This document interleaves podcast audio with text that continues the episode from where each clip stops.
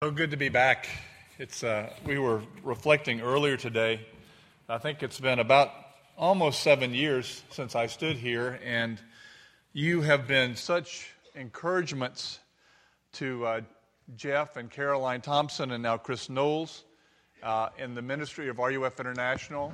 Uh, I do have a very vivid memory of when I first began uh, through the trauma of leaving the sort of typical pastorate uh, my friend and your pastor, Hal Farnsworth, was a great encouragement to me.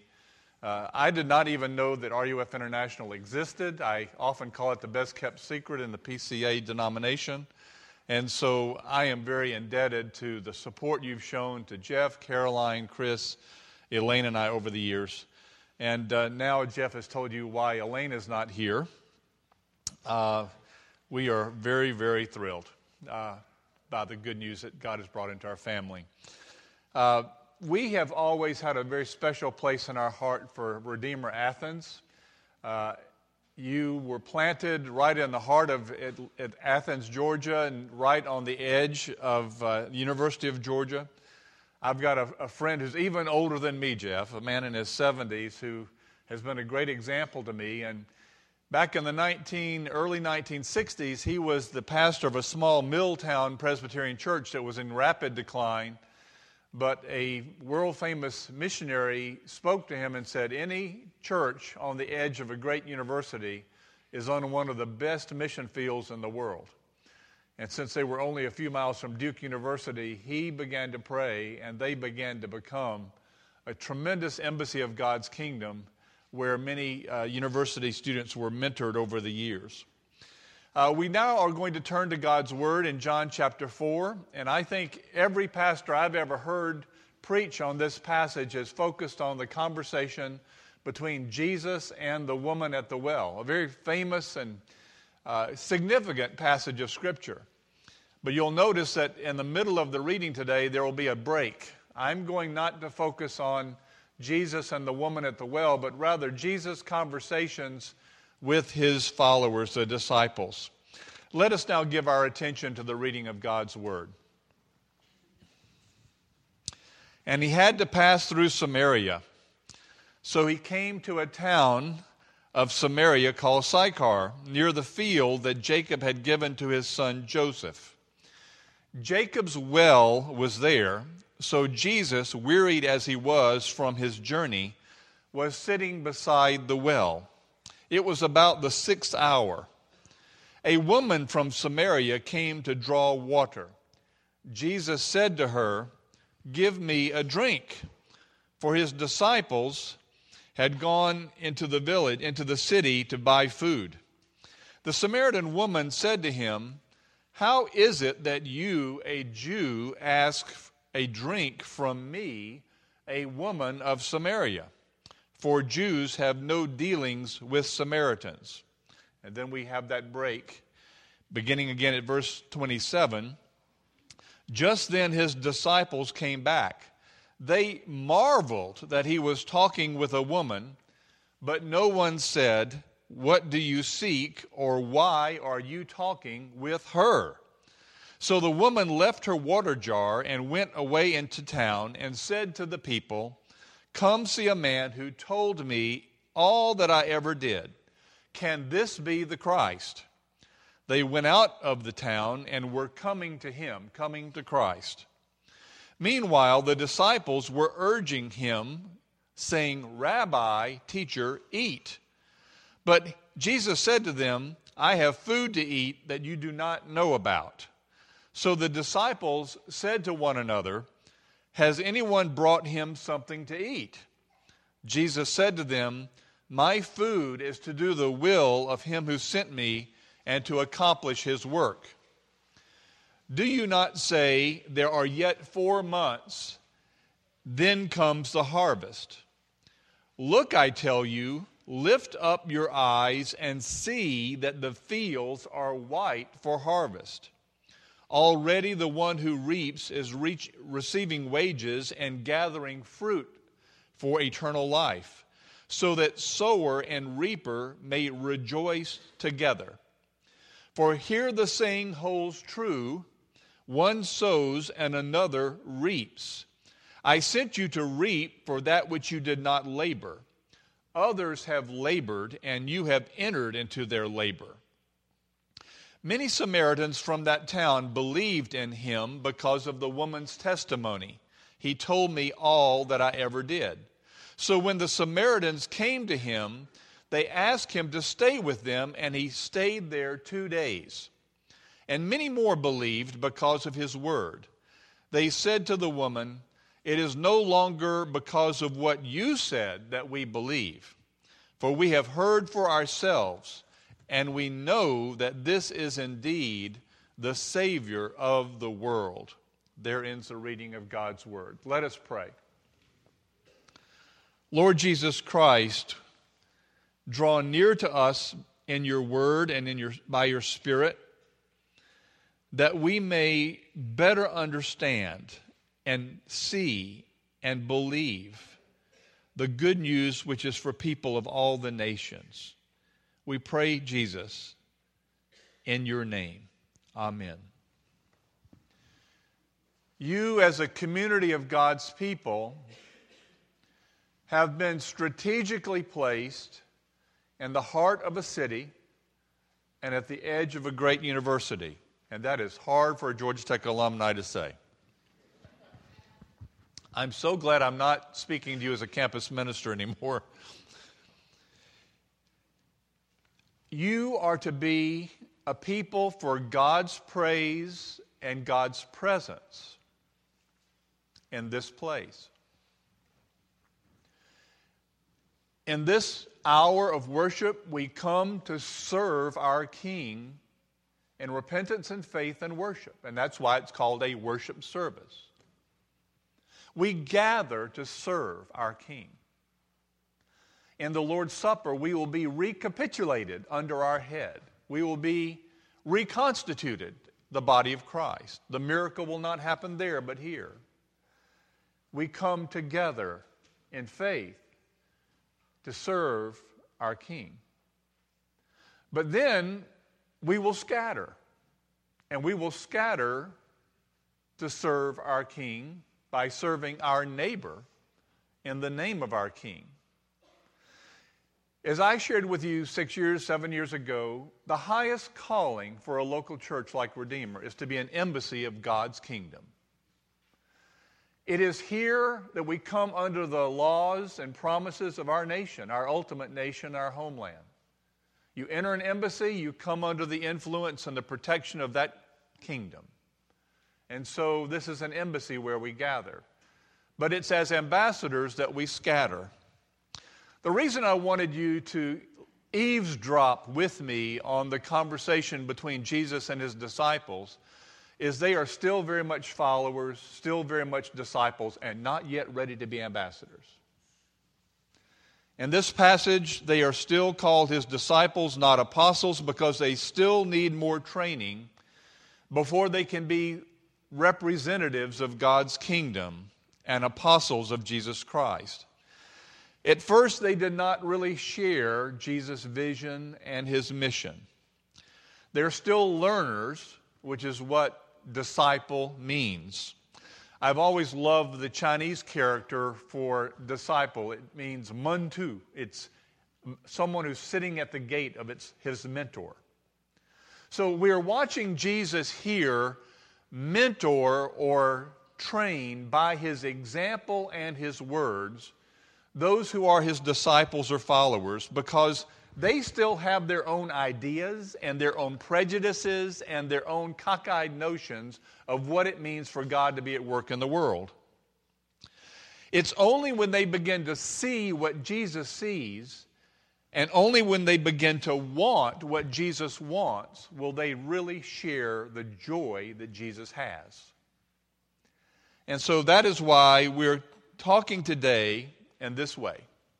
If you share in Christ's vision, then you, in a compelling way, must share in his mission. And then you will share in Christ's joy. If you share Christ's vision, you must share his mission, and then you will share his joy. And I'd like to walk you through this conversation between Jesus and his disciples in three ways. First, we will look at what I call eyesight, Christ vision. Then we will look at appetite. And what a wonderful antipasto to the Lord's Supper. We will look at Jesus' mission, his appetite. And then we will look at his delight and the promise that we can share in Christ's delight. So let's begin at the eyes and talk about eyesight. Do you share in Christ's vision? Notice once again verse 35. It's very clear that Jesus and his followers are looking through two different sets of lenses. Jesus says in verse 35, Do you not say, Four months more and then the harvest? I tell you, open your eyes and look at the fields. They are ripe for harvest. I won't talk to you very much about what I do, uh, but you can find literature outside. But I will tell you this I think I've discovered what my biggest challenge is. My biggest challenge as the coordinator of RUF International is to help Christians and to help local churches to see. To see that the world has come to America. There are today over 700,000 international students on American campuses. The United States of America has more international scholars than any other nation in the world. They come from South and East Asia, Latin America. They come from different religious backgrounds like Islam and Hinduism and Buddhism. You know, last week a lot of people were listening to the State of the Union address and doing the fact checks. President Obama said, this, this is a quote, We are home to the world's best colleges and universities where more students come to study than any other place on earth. Fact checked. It's totally true.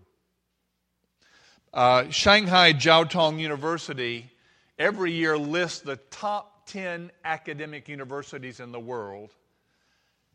This is a Chinese university that is telling its own students the top places in the world to study.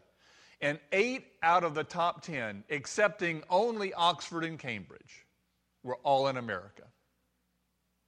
So, in this moment in God's history, and this moment in time, for some providential reason, more future world leaders and culture shapers are coming to America than any other place on the face of the earth. Problem.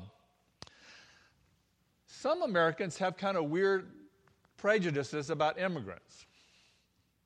My, uh, my wife's grandmother was a poor girl from Italy who came to Ellis Island when she was 16 years old. But you know, whatever we think about immigration, the Lord throughout the Bible welcomes strangers and foreigners, and I can just rattle off a quick list. The second great commandment love your neighbor as yourself comes out of God's immigration policy for Israel. Israel had been resident aliens first in Egypt and later in Babylon, and they were called to pray for the land of their captivity. The whole Old Testament story of Ruth is about a resident alien who became part of God's people. The first Christian on the continent of Europe was Asian. Lydia, who came to Philippi because of an economic opportunity in a Roman colony. And of course, Jesus is the ultimate resident foreigner because he came to his own people from heaven, and his own people rejected him. So, my work is keynoted on verse 35. I tell you, open your eyes. My work is to train campus ministers, churches, and Christians to practice what the Bible calls hospitality, loving strangers and foreigners if, as if they were your families and friends. Okay, let's go back to the text, this eyesight problem. Jesus was looking through one set of eyeglasses, and the disciples were looking through another set of eyeglasses. And there was a difference in what Jesus saw with his spiritual eyes and what the followers of Christ saw with their physical eyes. They were in Samaria, the region of Samaria. It's a place where foreign born people had come to settle in Israel. And the native born Jews did not particularly like them. In fact, even though it was shorter on a trip to go through Samaria, oftentimes the Jewish people would route themselves away from Samaria because, as the Bible tells us, Jews do not like to have any dealings with Samaritans. You notice that we read that Jacob's well was there and that Joseph and Jacob had both once lived in this city called Sychar. But as we Americans sometimes say, the neighborhood had changed. This was a historic area where Joseph, Jacob had once lived, but now it was full of Samaritans. And so here in John chapter 4, we read that Jesus and his disciples, and I love the way John plays with words, they had to go through Samaria. Why did they have to go through Samaria? Well, if you ask that question to the followers of Christ, they would say, We have to go through Samaria because we've got to buy food. You see, what they were doing is they were looking over here and they were looking over there and they were saying, wait a minute, it's going to be four more months before the wheat and the barley and all the grain is harvested. And so they say four more months before the harvest. And so, if Jesus and his followers were going to not faint outright on their long journey, they had to buy fruit, food from the people that the Jews don't deal with. They had to go buy roast beef sandwiches from the Samaritans, or otherwise they were going to fall out. Let me ask you some questions. Why are you in Athens, Georgia? Why are you here? I know what the university students will say. You came here to go to a great university. There, I did it again. You came here to study. Okay, that's great. Maybe for some of you professional people, you came here because your job brought you here. Maybe you're faculty. Maybe you're a business person. Maybe you're in healthcare. But the question is did you really want to be here? Would you have preferred to be somewhere else? You know, in this economy, having a job is a great thing no matter where you live. So, would you rather be somewhere else? What brought you here? Does God have a bigger purpose for your being here than you are aware of? I love to meet an international scholar on campus and say, you know, it's not an accident that we met.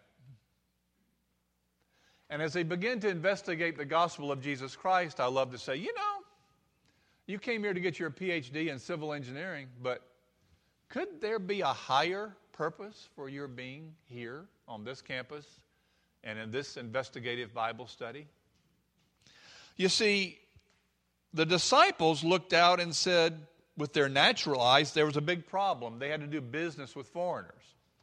But when Jesus looked out through his eyes, he saw an opportunity. And what was that opportunity? it was a Samaritan woman who had come out to the well and in just a few moments, Jesus crossed three barriers. A gender barrier, male talking to female, a cultural barrier, Jew talking to Samaritans, and a moral barrier, a rabbi talking to an immoral woman who's lived a rather loose life. And so by the end of the passage in verse 29, he, she's going back into town saying, Come see a man who told me everything I ever did. Could this be the Christ? And then in verse 42, the town starts coming out, and they end up saying, We no longer believe because of what you said. We've heard for ourselves that this man is really the Savior of what? The world.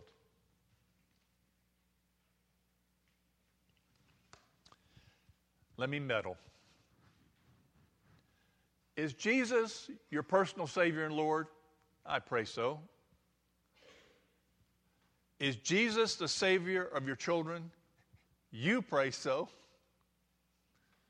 First thing I do this afternoon when I get that little grandbaby in my arms is I'm going to pray for her to come to know Jesus at an early age. But how big is your ice spread? Is Jesus your personal Savior, your church's Savior, your family's Savior, or is He the Savior of the whole world? Your family could go on a short term missions trip by walking about three blocks away. Because the world has come to Athens, Georgia. Do you share in Christ's vision? Let's talk about appetite a moment. Do you share in Christ's mission? Look at verses 32 through 34 again. He, that's Jesus, said to them, I have food to eat that you know nothing about. Then his disciples said to each other, Could someone have brought him food? My food, said Jesus, is to do the will, will of him who sent me and to finish his work. Uh, in my last year of campus ministry, I went up to an elder of a local uh, Presbyterian church. He's a corporate attorney and he works in Midtown Atlanta. And yet, every Tuesday night with his wife, he would come onto the campus and still does with his wife, and they serve as table discussion leaders. Uh, about 85 foreign born scholars from all around the world come to a free meal in the faculty dining room that's uh, basically contributed by 13 churches in the Atlanta area. And, uh, and then they have optional, they're free to leave, but they have optional investigative Bible studies. And so I went to this attorney, elder, and said, You know, you really make a big sacrifice to come from your workplace every Tuesday evening to be a table host leader with your wife. And he said to me in all sincerity, he said, You know, Al, the really hard thing is not that. The really hard thing is to go home at night and try to go to sleep after I've been sharing the Bible with Muslims, Hindus, atheists, and Buddhists only eight miles from my home. That's appetite. That's not cognitively thinking about missions. That's eat, sleep, and drink in it. The disciples had to go through Samaria for food, but that's where John's double entendre comes in. Jesus had to go through Samaria for a different reason. you see, through their eyes, they had to go through Samaria to buy sandwiches. But Jesus' eyes, he had to go through Samaria to do God's work. Not only was there a difference in eyesight, there was a difference in appetite. Here was the scene. The disciples go to buy, you know, they go to McDonald's or Burger King and they're coming back. And they're tired. And Jesus' followers are, are, are, really tired, and Jesus is tired. You know, my world missions professor used to say sometimes we try to be more spiritual than Jesus. Jesus was tired. He shared our weaknesses, He shared our humanity. The problem was not humanity, the problem was attitude. They had to go through Samaria to buy food. When they got back, they found Jesus and he was refreshed. Refreshed? It says it was the sixth hour. That means it was about midday. You know, most people in the world have, got, have better sense than Americans at midday. You go home, you get out of the sun, you have a bite to eat, and you have a siesta. And Jesus is out in the hot, blazing sun with absolutely nothing to eat. And the disciples come back with their sandwiches or whatever they went to bring. And they said, Teacher, eat something. But he said, I've got food that you know nothing about. And they start looking at each other and saying, Who brought him food? Could somebody have brought Jesus food? What was it that refreshed Jesus? What was it that reinvigorated this weary Lord Jesus Christ? He was busy doing his God given work.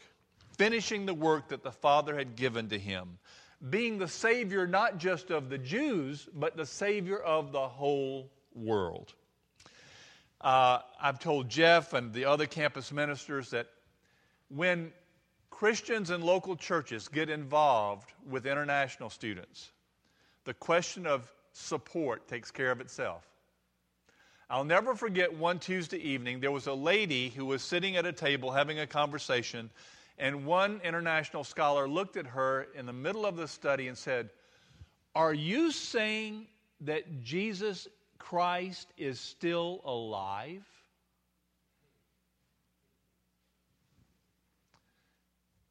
And because we'd run short of food that night, she went over and wrote a check for $400. She said, Order more food because her appetite was not for the food. Jesus is still alive. Okay, I'm going to meddle again. A book that I've recommended to Jeff and the other campus ministers is called The Elephant and the Dragon The Rise of India and China, what it means to the rest of us. The author in that book says this China is the factory of the world. And I've seen that. We, we took a group of young women from uh, who just arrived from China out to Walmart to buy their rice steamers and their utensils to set up their apartments and their dorms. And one of the more clever girls came up to us and she had a big rice steamer box in front of her. She said, Everything here is from China, just like me. so, China is the factory of the world. India is the back office of the world. You know, your income tax may be prepared in, in India. That call center may be in India. And America are the consumers of the world. China, the factory of the world, India, the back office of the world, and America, the consumers of the world. Now, we would be very naive to think that we, as the Church of Jesus Christ, are immune from the consumerism in our culture. So the question is, what are you consuming? I've had 30 years as the, as, as Jeff would say, the typical pastor, and I know how weary Christians can be with committee meetings and programs and all the things we want our children to consume that are vended by local churches. When was the last time someone looked up into your face and said, Are you saying that Jesus Christ is still alive? I tell you, it is an amazing experience. One special friend of becoming, one special blessing of becoming a friend to internationals is you begin to see Jesus not just as your Savior, the Savior of your church and family, but the Savior of the whole world. You'll get a bigger picture of the world.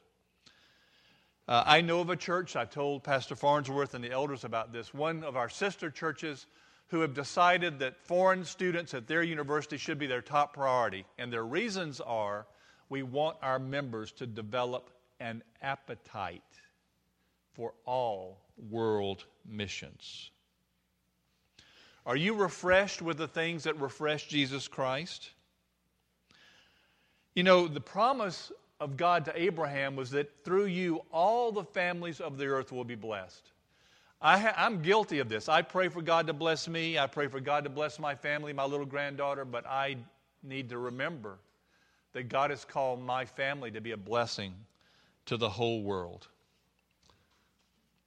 Let me talk to you, parents, before we move on to the last point. As in God's plan and His providence, my children, who are now adult and married and parents, grew up in their younger years in Miami, Florida, a great international city. I had so many people around the Presbyterian Church in America say, Oh, you have to live in Miami, Florida. What a horrible place. That's a hard place to live. My children grew up with an appetite for the world because the world was right there. They came to love Cuban food, they came to meet Brazilians, they, they just came to imbibe the world. You, right here in Athens, Georgia, don't have to live in a big, complicated metropolis like Miami to experience the world because it's just blocks away from you. Well, finally, let's look at delight. Do you share Christ's joy? Look at verses 36 through 38. Even now the reaper draws his wages. Even now he harvests the crop for eternal life, so that the sower and the reaper may be glad together. The, one, the saying, one sows and another reaps, is true. I sent you to reap what you've not worked for. Others have done the hard work, and you have reaped the benefits of their labor. Who is this sower? Who is this reaper? What is this shared joy that Jesus is talking about? You know, I don't want to be dishonest. Cross cultural work is very complicated. I'll never forget the first time my wife and I had three couples to our home one from India, one from China, one from Turkey. My wife is 50% Italian, so the first couple through the door were Chinese. My wife went out, hugged the Chinese girl, and she became like a stiff board. And immediately my wife realized don't hug Chinese people. And then our Indian friends came to the door, took off their shoes, and we greeted them. And then the Turkish came, Turkish couple came through the door. We'd never met them before. They immediately grabbed us and kissed us twice on both cheeks. As the evening came to a close, we looked at each other at the door and just started to laugh. It is a lifelong education process to develop friendships from around the world.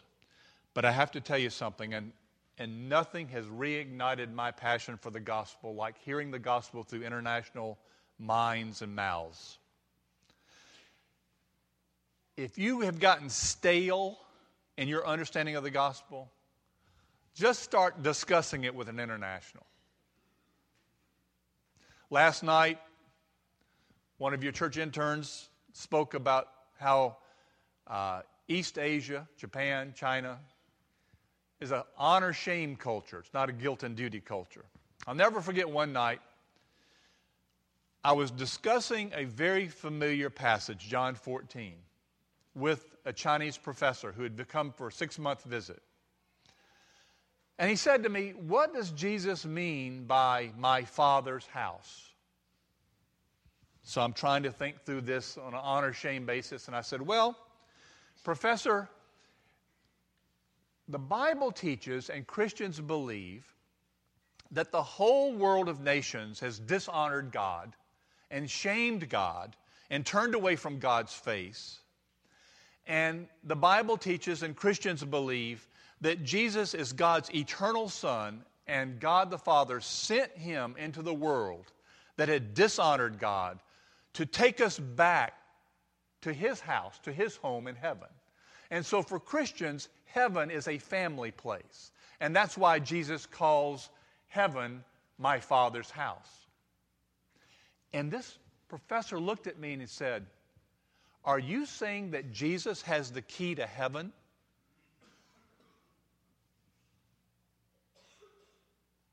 And I said to him, you have a great insight there, my friend. And let me tell you a true story. I said, Yesterday, when I returned to my home from the campus, on my kitchen table, I saw something that I really needed, but I had not put it there. And I knew immediately because I'd discussed this with my son that my son had brought it to me. But my son is married and has his own home.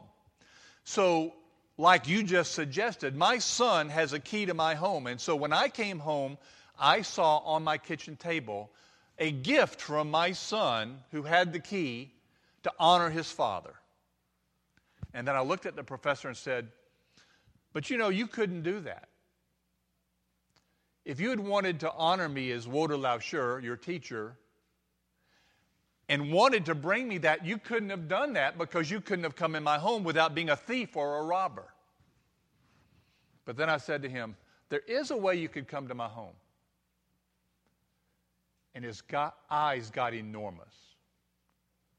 I could come with your son. I said, And that's the good news.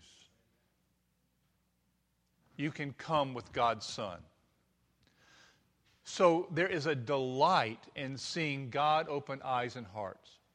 But notice here, it's a shared joy. Sower and reaper will be glad together. Verse 38 I sent you to reap what you've not worked for, others have done the hard work. We need to close and understand what he's talking about here. I think Jesus, in part, is referring to Psalm 126 5. Those who sow in tears shall reap with shouts of joy. But he says, our Lord says, other people have done the hard work of sowing, and you have been sent to reap what you've not worked for. Let me explain this by personal example. Why are you here? We heard the Carters.